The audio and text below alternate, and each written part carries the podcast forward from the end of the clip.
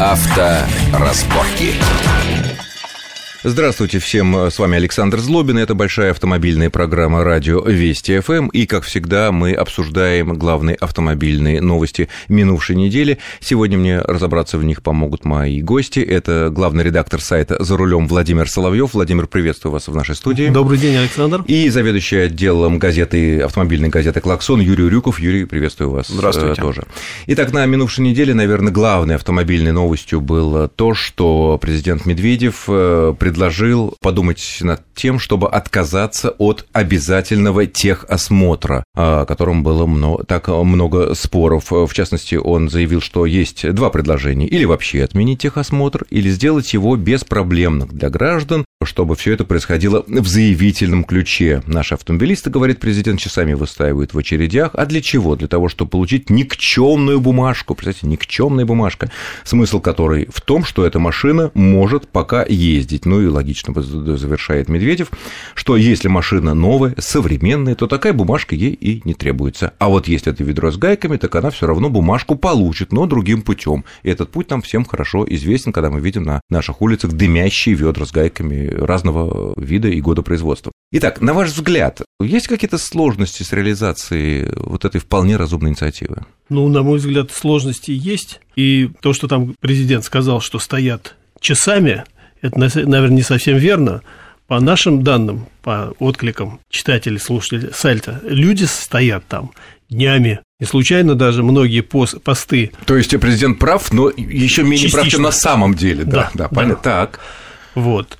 Значит, стоят днями и даже где-то ночами, потому что пункты прохождения техосмотра ряд э, этих самых гаишных пунктов работает круглосуточно. А, Вот. ну, значит, ночью и приезжает, может быть, даже хорошо. Так, а какие проблемы вот могут вы- возникнуть, если отменить? Вот взять, вот действительно выпускает президент, не знаю, там, правительство, распоряжение, указ, и этого техосмотра нет. Ну, так это очень хорошо. Я считаю, что Минусов не видите. Я не вижу минусов, кроме тех... Юрий, а вы? А, да, я вот как раз, э, на мой взгляд, есть в этом определенные проблемы, потому что у нас действительно часто такое раздается, что предложение давайте отменим техосмотр вообще, поскольку у нас все равно его честно никто не проходит, и смысла в нем нет. Что мы, собственно, сейчас в цитате это и услышали. Но на самом деле многие забывают о том, что у нас сейчас новые автомобили, которые куплены у дилера, э, с первого раза техосмотр не проходят. Я думаю, много наших слушателей с этим, многие сталкивались с этим, э, и не проходят, в принципе, по реальный, банальным. реальный э, инструментальный техосмотр не проходит новые машины. Ну, вы знаете, новые машины, в любом случае, э, у нас же нет сейчас такого, что машину просто там сверяют номера, ставят на учет. В любом случае, на пункт техосмотра надо приехать. Э, Там осмотр упрощенный, фары, тормоза, токсичность работавших газов, но тем не менее, вот как раз по регу- по регулировке фар часто бывают проблемы. И люди из-за нарушенной ре- регулировки не получают талончик. И, в принципе, это правильно, потому что машина, которая ночью будет слепить окружающих, она э, как бы опасна на самом деле. И э, поэтому, если отменить даже вот такой вот примитивный небольшой контроль, э, мы получаем то, что у нас э, совершенно дилеры не будут заботиться о том, как выпустить на Они дороге часто не заботятся, если автомобиль. они ре- не Да, они сейчас это делают спустя рукава. Не все, конечно, но многие так, так называемым вопросом предпродажной подготовки вообще не- совершенно не занимаются. И это мы говорим о новых машинах. Да, Что это мы же говорим есть о новых старые, машинах. тогда у которых неизвестно какие тормоза и неизвестно, чем прикручены колеса.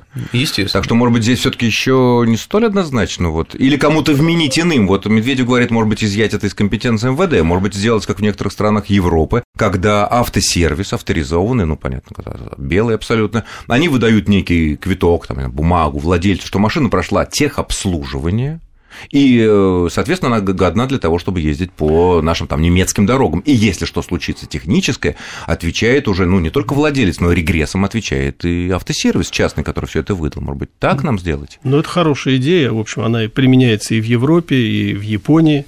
Кстати, в Японии прохождение техосмотра считается одним из самых дорогих. Под, выходит сумма под 300 долларов. Ну, это зависит от, наверное, возраста машины. Ну, это зависит от количества обращений, сказать, с, какого, с какой попытки Но люди тем, не вышли. менее, но тем не менее, государственный техосмотр в Японии, получается, есть. Ну, но, но он, э, если так сказать, по его права отданы... э, Частно, но это не имеет Да, значения, но да, тем не менее он конечно. обяза- обязательный. Он, конечно. Обязательный. То есть, на самом деле, вот как из нашего короткого обсуждения, кажется, что все таки тут вопрос не совсем однозначный, что какие-то, вот просто взять и отменить, ну, могут быть и огромные плюсы, бесспорно, но могут быть и минусы, которые возникнут э, в процессе, и мы увидим даже не реализации самой идеи, но и того, что произойдет дальше. Ну, вы знаете, наверное, хуже не будет, потому что если президент сказал, что там техосмотр намекнул, проходит другим путем, и все машины ездят. Тоже логика. То, понимаете, хуже не будет. Значит, все они есть, там, более-менее неисправны. Ну, на самом деле, так. новые машины точно так же можно за деньги пройти техосмотр. Там в салонах сидят специальные люди, которые за, по договору там оказывают такого рода да, услуги. услуги. Да. Ну что ж, мы обсудили одну из главных э, автомобильных э, тем минувшей недели, а сейчас перейдем к, э, к другим вопросам. Вот на минувшей неделе закончился Нью-Йоркский автосалон. Параллельно шли шанхайский автосалон, нью-йоркский автосалон. Ну, понятно, Шанхай больше для Китая и для Азии, тут больше американские и мировые тенденции. Вот вы, оба мои гости, побывали в Нью-Йорке, посмотрели все новые машины, посидели в них, потрогали. И вот э, такой первый вопрос у меня. Вот какие-то тенденции американского, а значит, в какой-то степени мирового автопрома новые вы почувствовали там? Или все идет своим чередом, ничего не меняется? Можно, да, можно, вот... можно я про свою да, Владимир, почувствую? Угу я почувствовал, что американский автопром входит в тень китайскому. Это было ясно. А это что значит в тень? В тень. Ну, потому То есть что начинает догонять его или, или как? Он уходит в тень, потому что китайский автопром начинает доминировать со страшной силой. Но не в Америке. Ну, если мы берем мировой мире, масштаб в мире, в да, мире, да, да, да, да, и вот в особенно Америке. это почувствовалось, когда две выставки шли параллельно. Они начались в одно и то же время и вот закончатся в одно и то же время. И вот это вот чувствовалось здорово, потому что все самые крупные новинки притянул к себе Шанхай, вот скажем так. Угу. Да. Больше, чем Нью-Йорк. Абсолютно.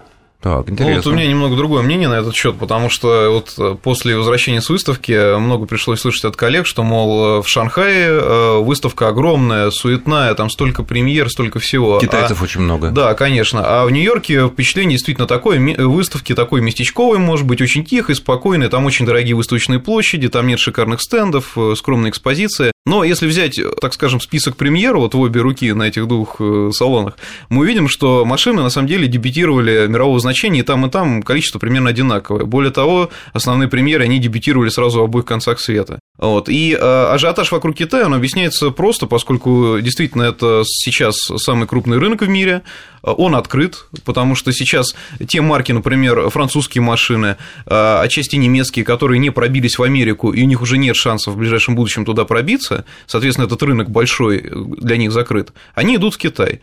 И из-за этого создается там некий ажиотаж, но в целом Такой там европейский, что будет. европейский ажиотаж. Да, конечно, конечно. А, кстати, в Америке ведь китайцы официально не продаются. Были попытки продавать попытки... китайские автомобили, да, но так же, как и в Европе, они потерпели как бы полный крах, особенно после кризиса, когда покупать такие машины стало совершенно невыгодно, и, в общем, люди прекратили их покупать. То есть сейчас на рынке официальном американском китайских автомобилей нет, которые made in China, или какие-то э, марки, которые какие-то крупные мировые производители производят в Китае, и в Америке они продаются. Я не имею в виду чисто китайские марки. Нет, китайцев в Америке нет. Китайцев Но нет. мне э, показалось, что вообще все э, немецкие бренды в Америке представлены. Французов в Америке нет уже исторически давным-давно, скажем так, со, со Второй мировой войны. А немцы все есть, будь, будь то, там, я не знаю, Opel в виде своих... Opel нет, кстати. Нет, ну, ну, в виде General Motors, да, конечно, да, ну, в виде Chevrolet, да. понятно, да. Там, э, Volkswagen просто процветает, и здесь как раз он представил свой Beetle,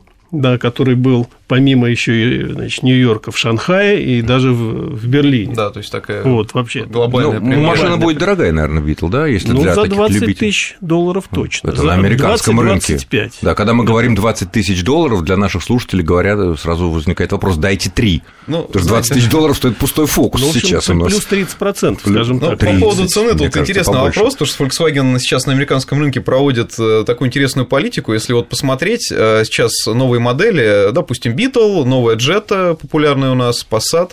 В Америке это совсем другие машины. Они удешевлены, предельно удешевлены и построены на более, так скажем, примитивной технической базе. Та же Jetta отличается вплоть до конструкции подвески, европейская версия и американская. И вот как раз за счет этого американцы заходную цену базовую делают очень привлекательной. Passat в Америке стоит как автомобиль гольф-класса. И, соответственно, они рассчитывают на этом как-то взлететь. Посмотрим, насколько успешно будет тенденция. Вот с Битлом та же история. Там есть базовые версии очень дешевые, но автомобиль, который будет хорошо оснащен, будет модным, привлекательным, гламурным, он, естественно, будет стоить дороже, чем... А цены какие-то на Битл говорилось о том, как? Вот я, я видел цены от 20 тысяч долларов. Долларов, там. От Значит, 20 нас... до 25. И даже вот, значит, версия, правда, это говорят, что, возможно, это кабриолет будет столько стоить, 29. Правда, кабриолет не показывали. Ну, пока. понятно, 20-30 тысяч долларов да. в США, это означает, что у нас примерно 35-45 тысяч долларов, Видимо, если так. так. Ну, да. Ну, для гламурной продвинутой э, молодежи. Э, сейчас мы прервемся на короткий выпуск новостей, а после этого обсудим конкретные новые модели автомобилей, которые показали в Нью-Йорке и которые, многие из которых, судя по всему, в самое ближайшее время будут продаваться и у нас. Авторазборки.